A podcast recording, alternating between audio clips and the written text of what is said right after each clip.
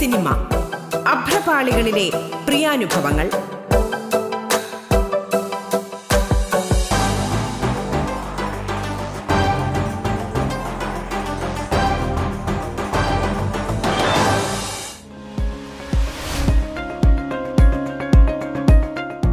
പ്രിയ സിനിമയിൽ ഇന്ന് സിനിമാ വിശേഷങ്ങൾ പങ്കുവയ്ക്കാൻ നമ്മോടൊപ്പമുള്ളത് പ്രശസ്ത സംവിധായകനും തിരക്കഥാകൃത്തും സിനിമാ എഡിറ്ററുമായ ശ്രീ ശിവറാം മണിയാണ് ദേശീയ അന്തർദേശീയ ചലച്ചിത്രമേളകളിൽ ശ്രീ ശിവറാമിന്റെ ഹ്രസ്വ ചിത്രങ്ങൾക്കും ഡോക്യുമെന്ററികൾക്കും നിരവധി അംഗീകാരങ്ങൾ ലഭിച്ചിട്ടുണ്ട്.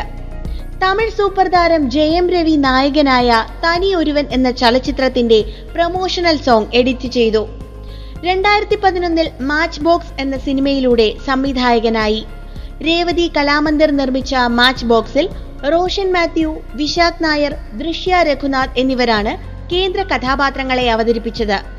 രണ്ടായിരത്തി പത്തൊൻപതിൽ കെ കെ സുധാകരൻ വിശാഖ് നായർ മീര നായർ രചന നാരായണൻകുട്ടി എന്നിവർ അണിനിരന്ന തിമിരം എന്ന ചലച്ചിത്രം തിരക്കഥയൊരുക്കി സംവിധാനം ചെയ്തു. എഴുപതുകാരനായ സുധാകരൻ എന്ന തിമിര രോഗബാധിതനായ കേന്ദ്ര കഥാപാത്രത്തെ ചുറ്റിപ്പറ്റിയാണ് ചിത്രം മുന്നേറുന്നത്. ചിത്രത്തിന്റെ എഡിറ്റിംഗ് നിർവഹിച്ചിരിക്കുന്നതും ശിവറാം മണിയാണ്. ഒ ടി ടി പ്ലാറ്റ്ഫോമുകളിൽ റിലീസ് ചെയ്ത തിമിരം നിരൂപക പ്രശംസയും പ്രേക്ഷക പിന്തുണയും ഏറ്റുവാങ്ങി മുന്നേറുകയാണ്. ശ്രീ ശിവറാം മണിക്ക് പ്രിയ സിനിമയിലേക്ക് സ്വാഗതം.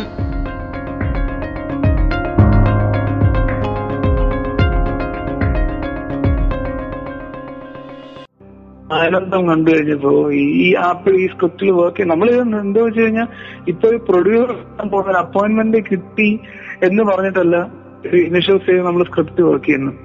ഒരു സബ്ജക്ട് വർക്ക് ചെയ്ത് അത് നമ്മൾ സെറ്റ് ആയിട്ട് അതിന് നമ്മൾ പ്രോജക്റ്റ് ആക്കാൻ മൂവ് ചെയ്യുന്നു. അതിൽ ഡിലേ വരികയാണെങ്കിൽ പിന്നെ അടുത്തൊരു ഇത് നമ്മൾ വർക്ക് ചെയ്യാൻ തോന്നുന്നു അവിടെ നമ്മൾ ഈ ഇൻഡസ്ട്രിയിൽ ഇങ്ങനെ ഫോർകാസ്റ്റ് ചെയ്ത് വർക്ക് ചെയ്യാന്നുള്ള ഒരു രീതിയിലാണ് മൂവ് ചെയ്തുകൊണ്ടിരുന്നത്. അന്ന് ഈ സ്ക്രിപ്റ്റ് എഴുതുന്ന സമയത്താണ് ഞാൻ ആനന്ദം തിയേറ്ററിൽ കാണുന്നത്. അപ്പൊ ആ സമയത്ത് ഇങ്ങനെ റോഷൻ മാറ്റിനെ കണ്ടപ്പോ അതിന്റെ റൈറ്റേഴ്സിനോട് പറയുകയും അവർക്കും അതേപോലെ ഒരു ഒപ്പീനിയൻ ഉണ്ടാവുകയും അതിനെ ബേസ് ചെയ്തിട്ട് പിന്നെ ബാക്കി അതിനെ മൂവ് ആയിക്കൊണ്ടിരുന്നത്.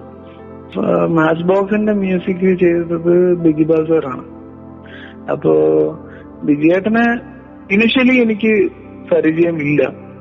ബിജിയേട്ടന്റെ വർക്കുകളിലൂടെ മാത്രമാണ് ഞാൻ അദ്ദേഹത്തെ അറിഞ്ഞിട്ടുള്ളത്. എനിക്ക് വളരെയേറെ ഇഷ്ടപ്പെട്ട ഒരു മ്യൂസിക് ഡയറക്ടറാണ് എനിക്ക് ആ സമയത്ത് ഏറ്റവും റൊമാന്റിക് ആയിട്ടുള്ള സോങ്ങുകൾ അതേപോലെ ഒരു there was a magical touch there is a magical touch എന്ന് പറയാം. There is a magical touch in his music match ബോക്സിന്റെ സോങ്ങിന് വേണ്ടിയിട്ട് സോങ്സിന് വേണ്ടിയിട്ട് മൈൻഡിൽ ഫസ്റ്റ് വന്ന ഓപ്ഷൻ വാസ് ഓൾസോ വിജയത്തിന് പറ്റിയ ഒരു ടെക്സ്ചർ ആയിരിക്കും മാച്ച് ബോക്സിന്റെ ബാക്ക്ഗ്രൗണ്ട് എന്നുള്ളതാണ്.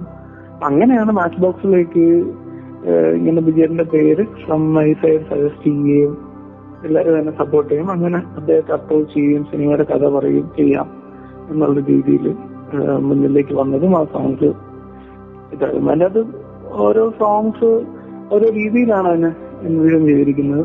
ടൈറ്റിൽ സോങ് ആണെന്ന് നമ്മൾ പറഞ്ഞു കഴിഞ്ഞാൽ ടൈറ്റിൽ സോങ്ങിൽ നമ്മൾ കോഴിക്കോടിനെയും അതിന്റെ ബാക്ക്ഗ്രൗണ്ടിനെ ബേസ് ചെയ്തിട്ടുള്ള നാച്ചുറൽ ആയിട്ടുള്ള ഒരു രീതിയിൽ കോഴിക്കോടിന്റെ വളരെ ബേസിക് ആയിട്ടുള്ള ഒരു ടെക്സ്റ്റ് ആവുന്ന രീതിയിലുള്ള ഒരു ട്രാക്കാണ് നമ്മൾ ട്രൈ ചെയ്തത്. അതേപോലെ ഒരു ബസ് ഉണ്ട്. ഒരായിരം മുഖങ്ങൾ എന്ന് പറഞ്ഞിട്ട് ആ സോങ് ശരിക്കും കേട്ട് കഴിഞ്ഞാൽ അതിന്റെ അകത്ത് നമ്മൾ യൂഷ്വലി ഒരു ബസ്സിന്റെ അകത്ത് കയറി ട്രാവൽ ചെയ്യുകയാണെങ്കിൽ നമുക്ക് ചുറ്റും കേൾക്കുന്ന ശബ്ദങ്ങൾ ഉപയോഗിച്ചിട്ടാണ് ആ സോങ്ങിന്റെ ഒരു ട്രാക്ക് നമ്മൾ വർക്ക്ഔട്ട് ചെയ്യാൻ നോക്കിയിരിക്കുന്നത്. സോ അത് കഴിഞ്ഞിട്ട് നാല് നാല് പിന്നെ ഉള്ളത് ഒരു പ്യുവർ റൊമാന്റിക് സോങ് ആണ്. ആരാധ്യം തൂക്കും പുഞ്ചിരി എന്ന് പറയുന്ന ആ ഒരു സോങ് അതും വളരെ ഇൻട്രസ്റ്റിംഗ് ആയിട്ടുള്ളൊരു രീതിയിലാണ് വന്നിരിക്കുന്നത്. പിന്നെ അവസാനം വരുന്നത് ചുവടുകൾ ഉറച്ച് എന്ന് പറയുന്ന അത് ഒരു ഫുട്ബോൾ സീക്വൻസിൽ വരുന്ന ഒരു സോങ് ആണ്.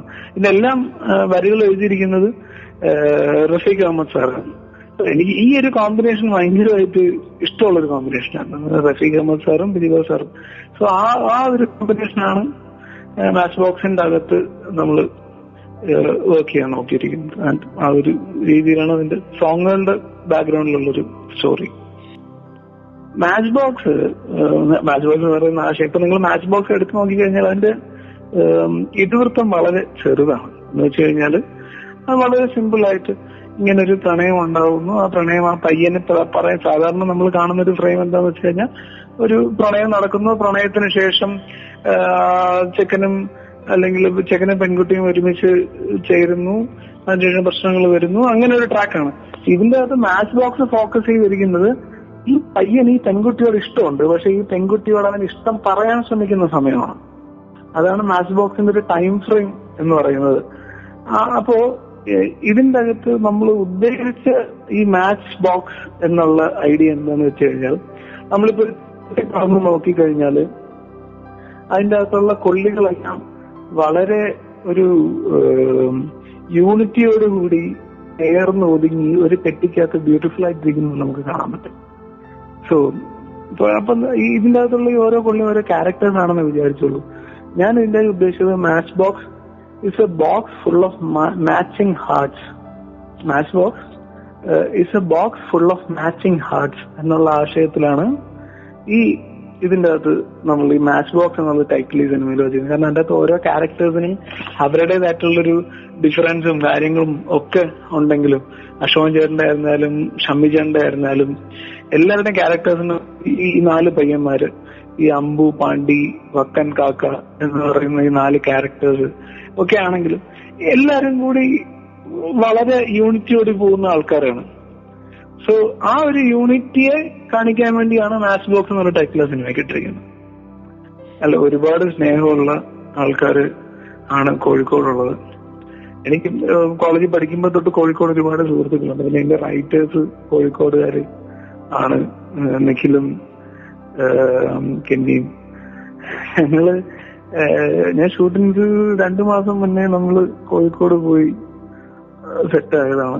പിന്നെ കംപ്ലീറ്റ്ലി കുറച്ച് കഴിയുമ്പോൾ എന്റെ സ്ലാങ് തന്നെ ഒരു പോയിന്റ് കഴിഞ്ഞപ്പോൾ കുറച്ച് ദിവസത്തേക്ക് കോഴിക്കോടൻ ഭാഷയുടെ ഒരു സ്ലാങ് ഉണ്ടായിരുന്നു. പിന്നെ മെയിൻ പോയിന്റ് എന്താണെന്ന് വെച്ച് കഴിഞ്ഞാൽ ഷൂട്ട് നടക്കുന്നുണ്ട് അതേപോലെ ഫുഡിങ് നടക്കുന്നുണ്ട്. ബിരിയാണി കഴിക്കുക മറ്റേ റഹ്മത്തിൽ പോയി ബീഫ് ബിരിയാണി കഴിക്കുക താരഗണിയിൽ പോയി മട്ടൻ ബിരിയാണി കഴിക്കുക പിന്നെ ബിരിയാണിയുടെ ഒരു സംഭവമായിരുന്നു. പിന്നെ അതിനിടയ്ക്ക് ഏറ്റവും നല്ലൊരു വിഷയം എന്താ വെച്ചാൽ ഞങ്ങൾ ഷൂട്ട് ചെയ്യുന്നത് നോമ്പ് സമയത്തായിരുന്നു. ഈ നോമ്പ് സമയത്ത് ഈ പകൽ സമയത്ത് ഈ ഷൂട്ട് സമയത്ത് എന്തായാലും നമുക്ക് പുറത്തു പോകാൻ പറ്റില്ല. പ്രൊഫഷണൽ ഫുഡാണ് വൈകുന്നേരം കഴിയുമ്പോൾ ഈ നോമ്പ് തുറ കഴിയുന്ന സമയത്ത് നമ്മൾ പുറത്തു പോകും. പിന്നെ കോഴിക്കോടിന്റെതായിട്ടുള്ള ഒരു പ്രത്യേകതരം പലഹാരം കാര്യങ്ങളൊക്കെ ഉണ്ടല്ലോ. ഈ അരിക്കടുക്ക അറുതി ഇങ്ങനെയുള്ള സാധനങ്ങളൊക്കെ ആ സമയത്ത് അവിടെ ഭയങ്കരമായിട്ട് ഇത് ചെയ്യാൻ പറ്റും. പിന്നെ ഒരു സംഭവം കണ്ടത് ഭയങ്കര അതിതീവ്രമായ ഫിലിം ലവേഴ്സ് ആണ് കേട്ടോ. നമ്മൾ ഒരു കാര്യം ഷൂട്ട് ചെയ്യാൻ വേണ്ടിട്ട് പോയി നമുക്കൊരു സംഭവം ഒരു ഹെൽപ്പ് വേണം എന്നുണ്ടെങ്കിൽ നമ്മളെ ഹെൽപ്പ് ചെയ്യാൻ വേണ്ടി ആ സമയത്തൊരു നമ്മുടെ കൺവട്ടത്തിൽ പത്ത് പേര് റെഡിയാണ് ഇവർ സിനിമയിൽ വർക്ക് ചെയ്യുന്നവര് അല്ലെങ്കിൽ നമ്മളിൽ നിന്ന് ആദായമുള്ളവരും ആദായമുള്ളവരല്ല പക്ഷെ അവർക്കെന്തോ ഒരു സന്തോഷമുള്ളൊരു വിഷയമാണ്. കാരണം ഞാൻ ഷൂട്ട് ചെയ്തത് ചെത്തുകടവ് എന്ന് പറയുന്ന ഒരു ഭാഗത്താണ്. അവിടെ ചായക്കടയും കാര്യങ്ങളൊക്കെ സെറ്റാണ് ആ ബസ് സ്റ്റോപ്പ് സെറ്റാണ് ഇതെല്ലാം സെറ്റ് ഇട്ടിരിക്കുന്നതാണ്. നിങ്ങൾക്ക് ഈ ഷൂട്ട് കഴിഞ്ഞിട്ട് കുറച്ച് ബാക്കിയാണ് നമ്മൾ സാധാരണ സെറ്റൊക്കെ ഇങ്ങനെ വെച്ചിട്ട് പോവാണെങ്കിൽ ഇതിന്റെ അകത്ത് നമ്മൾ സാധാരണ രീതിയിൽ ഒരു വർക്ക് ചെയ്യുകയാണെങ്കിൽ നമുക്ക് ഇതിന്റെ അകത്ത് റിസ്ക് ഫാക്ടേഴ്സ് ഒക്കെ ഉണ്ട്. നമ്മൾ പോയി തരുമ്പോൾ എന്തെങ്കിലുമൊക്കെ ആൾക്കാർ എന്തെങ്കിലും സെറ്റിന് ചെയ്തിട്ടുണ്ടാവും. ഇങ്ങനെ പ്രശ്നമൊക്കെ ഉണ്ടാവും. പക്ഷെ ഇവിടെ ഞാൻ അവിടെ ഒരു ബ്രേക്കിൽ ഒരു സംഭവം ഷൂട്ട് ചെയ്ത് കഴിഞ്ഞിട്ട് പിന്നെ കുറെ നാൾ കഴിഞ്ഞിട്ട് എനിക്ക് കുറച്ച് എക്സ്ട്രാ ഒരു പോലും ഷൂട്ട് ചെയ്യണമെന്ന് തോന്നിയപ്പോഴാണ് തിരിച്ചു വന്ന് ആ ഷൂട്ട് ചെയ്തത്. ആ സെറ്റും കാര്യങ്ങളൊക്കെ എങ്ങനെ വെച്ചിരുന്നു? എക്സെപ്റ്റ് ദ പ്രോപ്പർട്ടീസ് പ്രോപ്പർട്ടി നമ്മൾ കൊണ്ടുവരി തിരിച്ചുകൊണ്ട് വെക്കാണല്ലോ പക്ഷെ ഫ്രെയിം വർക്കും കാര്യങ്ങളൊക്കെ അതേപോലെ തന്നെയുണ്ട്. ഒരാൾ പോലും തൊട്ടിട്ടില്ലായിരുന്നു. ഇത്രത്തോളം ഒരു ട്രസ്റ്റ് വർക്കും ഇത്രത്തോളം സ്നേഹവും ഇത്രത്തോളം ഒക്കെ ഒരു സപ്പോർട്ടീവ് ആയിട്ടുള്ള ഒരു കമ്മ്യൂണിറ്റിയാണ് ഗ്രൂപ്പ് ഓഫ് പീപ്പിൾ ആണ്. ഒരു സൊസൈറ്റിയാണ് കോഴിക്കോടിന്റെത് മാച്ച് ബോക്സ് പോസിബിൾ ആയത് ആ കോഴിക്കോട്ടത്തെ ആൾക്കാരുടെ സഹകരണം കൊണ്ട് തന്നെയാണ് എന്നുള്ളതാണ് എനിക്ക് പറയാനുള്ളത്.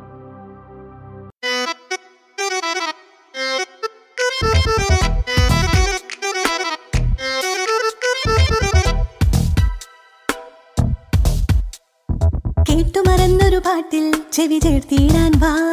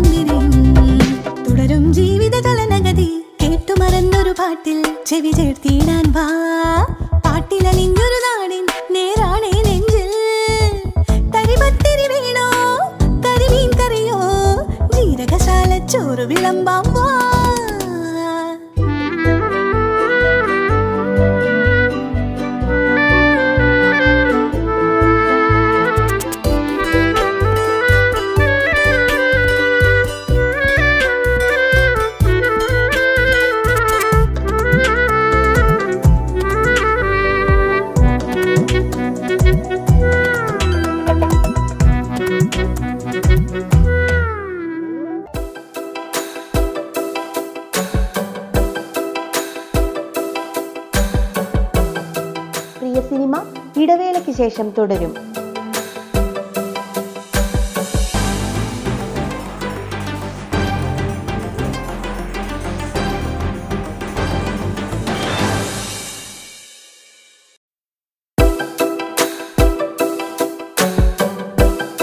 തുടർന്ന് കേൾക്കാം പ്രിയ സിനിമ.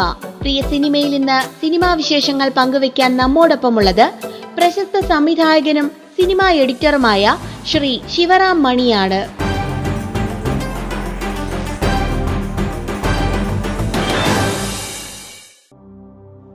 ഇപ്പോ തിമിരത്തിലേക്ക് വരികയാണെങ്കിൽ തിമിരം മാച്ച് ബോക്സിൽ നിന്നും വളരെ ഡിഫറെന്റ് ആയിട്ടുള്ള ഒരു ജോണറിലുള്ള ഒരു മൂവിയാണ് തിമിരം വളരെ സീരിയസ് ആയിട്ടുള്ള വളരെ സോഷ്യലി റിലവെന്റ് ആയിട്ടുള്ള കാര്യങ്ങളാണ് തിമിരം ചർച്ച ചെയ്യുന്നത്.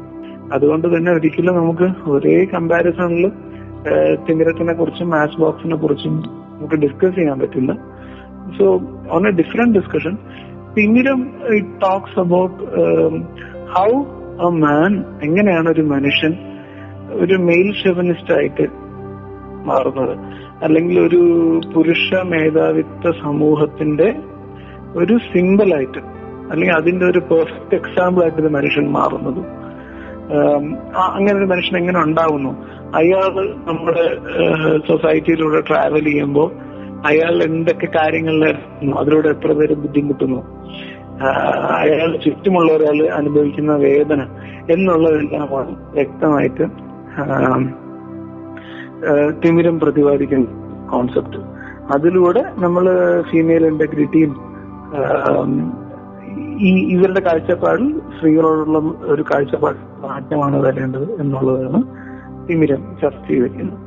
അതിന്റെ ടൈറ്റിൽ തന്നെ നോക്കിക്കഴിഞ്ഞാൽ നമ്മൾ പറയുന്നത് തിമിരത്തെ കുറിച്ചാണ് തിമിരം നമുക്കില്ലാതെ പറയില്ല കാട്രാക്ട് ഈ പ്രായമായ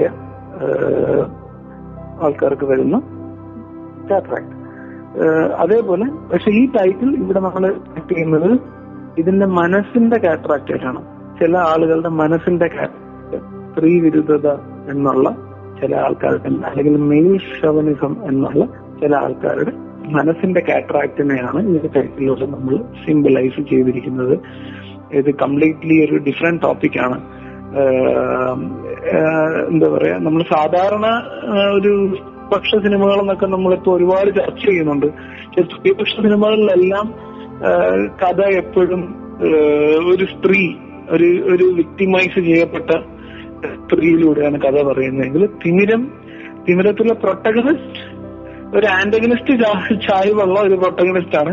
തിമിരത്തിലെ പ്രൊട്ടസിലുള്ള പ്രൊട്ടഗണിസ്റ്റ് ഒരു മെയിൽ ഷമനിസ്റ്റ് ആയ ഒരു എഴുപത് വയസ്സായ മനുഷ്യനാണ് അദ്ദേഹത്തിലൂടെയാണ് തിമിരത്തിന്റെ കഥ പറയുന്നത്. സോ അവിടെ the choice of the protagonist is completely different than what we see in usual women centric films or women liberation films or what or fancy term which is being use right now പിന്നെ തിന്നേഴ്സിന്റെ ആശയം കിട്ടിയത് ഒരിക്കലും നമ്മുടെ ഈ കൊച്ചിയിൽ ഈ boat സർവീസിൽ ക്രോസ് ചെയ്ത് പറഞ്ഞിട്ട് കറക്റ്റ് വെള്ളത്തിന്റെ നടുക്ക് നമുക്ക് കുറച്ച് അത്യാവശ്യം തിരക്കുള്ള ഒരു സമയം ഒരു ലേഡി ഇങ്ങനെ ഒരു മനുഷ്യൻ ഇങ്ങനെ നോക്കിക്കൊണ്ടിരിക്കണം ഇങ്ങനെ നോക്കിക്കൊണ്ടിരിക്കുന്ന കണ്ടപ്പം ഞാനിങ്ങനെ കാണുന്നുണ്ട്. ഇവർക്ക് കണ്ടിട്ട് എന്നെ കാണാൻ പക്ഷെ ഈ ലേഡി ഈ മനുഷ്യന്റെ നോട്ടത്തിൽ വളരെ അൺകംഫർട്ടബിൾ ആണ്. ഇവർക്ക് വെള്ളത്തിന്റെ നടുക്കായതുകൊണ്ട് ഇപ്പൊ ബസ്സാണെങ്കിൽ നിർത്തി ഇറങ്ങി പോവാം. വെള്ളത്തിന്റെ നടുക്കായതുകൊണ്ട് അടുത്ത സ്റ്റോപ്പിൽ ഇത് ബോട്ട് എത്തുന്നവരെ അവർക്ക് ഒന്നും ചെയ്യാനും പറ്റില്ല. ലിറ്ററലി ഒരു നോട്ടത്തിലൂടെ ആ ഒരു ലേഡിയെ പുള്ളിക്കാരനെ എത്രത്തോളം അൺകംഫർട്ടബിൾ ആക്കാൻ പറ്റുമോ അത്രത്തോളം അൺകംഫർട്ടബിൾ ആക്കാമായിരുന്നു ഈ ഒരു ഇൻസ്റ്റൻസ് എന്റെ മനസ്സിൽ കിടന്നാണ് അവിടെ നിന്നാണ് തിമിരം എന്ന് പറയുന്ന ആശയത്തിലേക്ക് എത്തുന്നത്. അപ്പോ ഇതിന്റെ അകത്ത് ഉള്ളൊരു ഒരു ഓപ്പണിംഗ് സീന് തിമിരത്തിന്റെ നിങ്ങൾ കണ്ടിട്ടുണ്ട്. അതിന്റെ തന്നെ ഉണ്ട്. ആ ഒരു നോട്ടത്തിൽ ഒരു ലേഡി അൺകംഫർട്ടബിൾ ആക്കുന്ന ഒരു സീക്വൻസ് ഉണ്ട്. സിനിമയുടെ ടൈറ്റിൽ സീക്വൻസ് കഴിഞ്ഞ് ഓപ്പൺ ആവുന്നിടത്ത്. അതാണ് ഈ തിമിരത്തിന്റെ വിത്ത് കിടക്കുന്നത് അവിടെയാണ്. പിന്നെ അത് കഴിഞ്ഞ് ഒരുപാട് ആൾക്കാരായിട്ട് സംസാരിച്ചിട്ടുണ്ട്. ഇങ്ങനത്തെ സിറ്റുവേഷൻസിലൂടെ പോകേണ്ടി വന്ന ഒരുപാട് ആൾക്കാരായിട്ട് ഡിസ്കസ് ചെയ്തിട്ടുണ്ട്. ആ ഡിസ്കഷൻസിന്റെ ഒക്കെ ഔട്ട്കം ആണ് തിമിരം. സുധാകരേട്ടൻ ആക്ച്വലി നമ്മൾ അദ്ദേഹം കഥകൾ കേൾക്കുന്നുണ്ടായിരുന്നു. ഓരോ മൂവീസിന് വേണ്ടിയിട്ട്. ബേസിക്കലി ഒരു പ്രൊഡ്യൂസറും കൂടെയാണ്. അദ്ദേഹം അഭിനയിക്കുന്ന മാത്രമല്ല സിനിമകൾ അദ്ദേഹം പ്രൊഡ്യൂസ് ചെയ്തിട്ടുണ്ടായിരുന്നു. പ്രൊഡ്യൂസ് ചെയ്യുന്നുണ്ടായിരുന്നു. ആ ഒരു സമയത്ത് ഞാൻ ഇങ്ങനെ അപ്രോച്ച് ചെയ്യണം. കാരണം നമ്മുടെ ഇപ്പോഴത്തെ ഒരു ഇൻഡസ്ട്രിയിൽ എഴുപത് വയസ്സുള്ള ഒരു വ്യക്തി ഒരു എഴുപത് വയസ്സുള്ള സെൻട്രൽ ക്യാരക്ടർ വെച്ചൊരു സിനിമ അതും not in a commercial pattern അങ്ങനെ ഒരു കൊമേഴ്ഷ്യൽ പാറ്റേൺ എന്ന് പറയുന്നത് പാറ്റേൺ ഇപ്പൊ പറയുന്നത് തന്നെ തെറ്റാണ്. ഇപ്പൊ സിനിമ എന്ന് പറയുന്നത് ഒറ്റ വേർഡേ ഉള്ളൂ. കാരണം നമ്മുടെ ഓഡിയൻസ് ഒക്കെ അത്രയും ബ്രോഡ് മൈൻഡഡ് ആയി കഴിഞ്ഞു. അങ്ങനത്തെ ഒരു സബ്ജക്റ്റിനെ നമുക്ക് പ്രൊഡ്യൂസ് ചെയ്തതിനെ അപ്രോച്ച് ചെയ്യാൻ ഭയങ്കര ഡിഫിക്കൽട്ട് ആണ്. അപ്പോ ഞാൻ ഒരു ഒന്ന് രണ്ട് പ്രൊഡ്യൂസേഴ്സിനോടൊക്കെ ഈ സബ്ജക്ട് സംസാരിച്ചു. അപ്പൊ ഇത് കണ്ടില്ലെങ്കിൽ അറിയാം. ചില സീക്വൻസസ് ഒക്കെ തൊട്ട കൈ പൊള്ളുന്ന സീക്വൻസസ് ആണ്. ഒരുപാട് ക്രിട്ടിസൈസ് ചെയ്യപ്പെടാവുന്ന സീക്വൻസസ് ആണ്. സോ അങ്ങനത്തെ സീക്വൻസുകളെല്ലാം കംപ്ലീറ്റ് ആയിട്ട് ഉള്ളത് കൊണ്ടും എന്റെ പിടിച്ച് എല്ലാവർക്കും കുറച്ച് ഒരു വിമുഖത ഉണ്ടായിരുന്നു. ഞാനാണ് സുധാകരേട്ടനെ മീറ്റ് ചെയ്യുന്നത്. അദ്ദേഹത്തിനോട് ഞാൻ ഫസ്റ്റ് മീറ്റിംഗ് ഒരു രണ്ട് മണിക്കൂറുള്ള ഒരു മീറ്റിംഗ് ആയിരുന്നു ആ ഒരു മീറ്റിംഗിൽ കംപ്ലീറ്റ് സ്ക്രിപ്റ്റ് വായിച്ചു കേൾപ്പിച്ചു അദ്ദേഹത്തിന് കംപ്ലീറ്റ് ആയിട്ട്. സോ കേട്ട് കഴിഞ്ഞപ്പോ തന്നെ ഹി വാസ് എനിക്ക് അതിന്റെ അകത്ത് തോന്നിയത് പ്രൊഡ്യൂസറിനെക്കാളും കൂടുതൽ അതിലേക്ക് അദ്ദേഹത്തെ വലിച്ചടിപ്പിച്ചത് ഒരു നടൻ എന്നുള്ള ഒരു ഘടകമായിരുന്നു. അതാണ് ഈ സിനിമയിലേക്ക് വരാനും ഈ സിനിമ പ്രൊഡ്യൂസ് ചെയ്യാനും കിട്ടിയിട്ടുള്ളത് പിന്നെ ത്രൂ ഔട്ട് നമുക്കൊരു ഭീകരമായിട്ടുള്ള ഒരു സപ്പോർട്ട് അദ്ദേഹത്തിന്റെ സൈഡിൽ നിന്ന് ആസ് എ പ്രൊഡ്യൂസർ ഉണ്ടായിരുന്നു. എല്ലാ സ്ഥിരം സിനിമയ്ക്ക് വേണ്ട കാര്യങ്ങൾ പിന്നെ അതേപോലെ അദ്ദേഹത്തിന് പത്മരാജൻ സാറിന്റെ കൂടെയും ഒക്കെ നിന്നിട്ടുണ്ടായിരുന്ന അനുഭവങ്ങളൊക്കെ തിമിരത്തിന് ഒരുപാട് ഹെൽപ്പ് ചെയ്തിട്ടുണ്ട്. It was give and take ഒരു ലേണിംഗ് ലെസൺ ആയിരുന്നു. അങ്ങനെയാണ് സുധാകരൻ ചേട്ടൻ ഈ പ്രോജക്റ്റിന്റെ അകത്തേക്ക് വരുന്നതും സുധാകരൻ ചേട്ടൻ തന്നെ സുധാകരനാവുന്നതും. അതാണ് അദ്ദേഹത്തെ കണ്ടിട്ട് സുധാകരൻ എന്ന കഥാപാത്രം എഴുതല്ല. ഇനിഷ്യലി എഴുതുമ്പോഴേ കഥാപാത്രത്തിന്റെ പേര് സുധാകരൻ എന്നാണ്. എന്തോ അപ്പൊ എവിടെയോ there was some connection it was meant for him to come on board and actor Sudhakaran എന്നാണ് എനിക്ക് തോന്നിയിട്ടുള്ളത്. അല്ല അത് ഞാൻ ആക്ച്വലി ഈ സിനിമയുടെ സ്റ്റാർട്ടിങ് കണ്ടു കഴിഞ്ഞാൽ ഞാൻ ശരിക്കും പറഞ്ഞാൽ ഒരു മീനിന്റെ ഒരു ഷോട്ട് വെച്ചിട്ടുണ്ട്. അത് ശരിക്കും പറഞ്ഞാൽ ഞാൻ അവിടെ ഒരു ചെറിയ സർക്കാസ്റ്റിക് മൂഡിൽ പോയതാണ്. സർക്കാസ്റ്റിക് എന്റെ sarcasm is not on the person who told that line അറിയാം കുറച്ച് കാലം മുന്നേ റീമ കല്ലിക്കൽ പറഞ്ഞതാണ് ഈ പൊരിച്ച കോൺസെപ്റ്റ് അത് ഭീകരമായിട്ട് സോഷ്യൽ മീഡിയയിൽ ട്രോൾ ചെയ്യപ്പെട്ടതാണ്. പക്ഷെ അതന്ന് ട്രോൾ ചെയ്തവരോടുള്ള എന്റെ സർക്കാരാണ് സിനിമയിൽ പ്രതിഫലിച്ചിരിക്കുന്നത് കാരണം അത് കേട്ട് ഇഗ്നോർ ചെയ്യേണ്ട ഒരു കാര്യമല്ല. അതിന്റെ അകത്തൊരു വിഷയമുണ്ട് എന്നുള്ളതാണ് സിനിമയ്ക്കകത്ത് വന്നിരിക്കുന്നത്. പലരും ഉള്ളതാണ്. നമ്മുടെ അടുക്കളകളിൽ മാത്രമല്ല നമ്മുടെ പല മേഖലകളിലും ഉള്ളതാണ്. ഈ അടുക്കള എന്ന് പറയുന്നത് ഒരു സിംബൽ മാത്രമാണ്. ഈ നമ്മുടെ സൊസൈറ്റിയുടെ പല സെക്ഷൻസിന്റെയും ഒരു സിംബൽ മാത്രമാണ് ഈ അടുക്കള. ഇത് ഒരുപാട് സ്ഥലങ്ങളിലുണ്ട്. പിന്നെ അതാണ്. ഇതിന്റെ അകത്ത് നമ്മൾ കഥ പറയുന്നത് ആരാണോ അടിച്ചമർത്തുന്നത്? അവനിലൂടെയാണ് നമ്മൾ കഥ പറയുന്നത്. അടിച്ചമർത്തപ്പെട്ടവരിലൂടെ അല്ല നമ്മൾ കഥ പറയുന്നത്. പക്ഷെ ആത്യന്തികമായ അവസാനം അടിച്ചമർത്തപ്പെട്ടവരുടേതായി മാറുകയാണ് വിവരം എന്നുള്ളതാണ് ഇതിന്റെ ഒരു റിയാലിറ്റി